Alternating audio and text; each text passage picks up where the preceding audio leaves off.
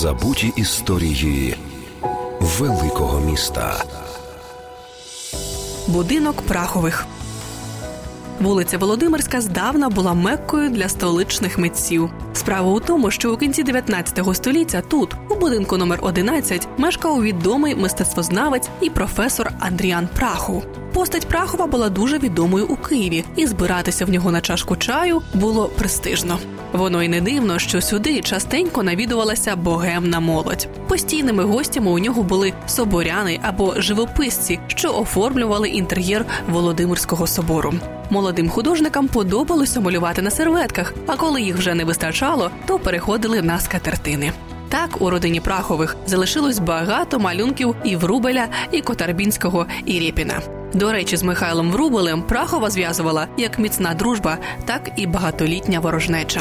Справа у тому, що молодий Врубель закохався у дружину Андріана Прахова Емілію Львівну. Освічена молода жінка була душею художньої спільноти і просто причарувала вразливого хлопця. Емілія Прахова стала прекрасною дамою і музою Врубеля, та одночасно і причиною того, що його талант не був повністю реалізований у Києві. Адже ображений Прахов, який керував оздобленням Володимирського собору, довго не підпускав Врубеля до роботи.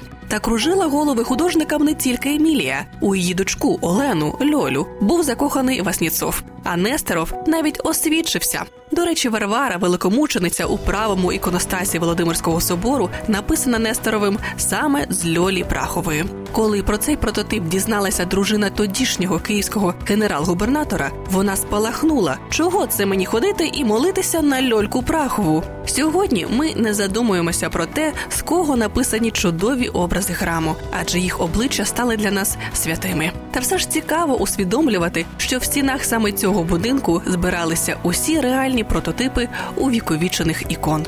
Будинок Прахових, вулиця Володимирська, 11.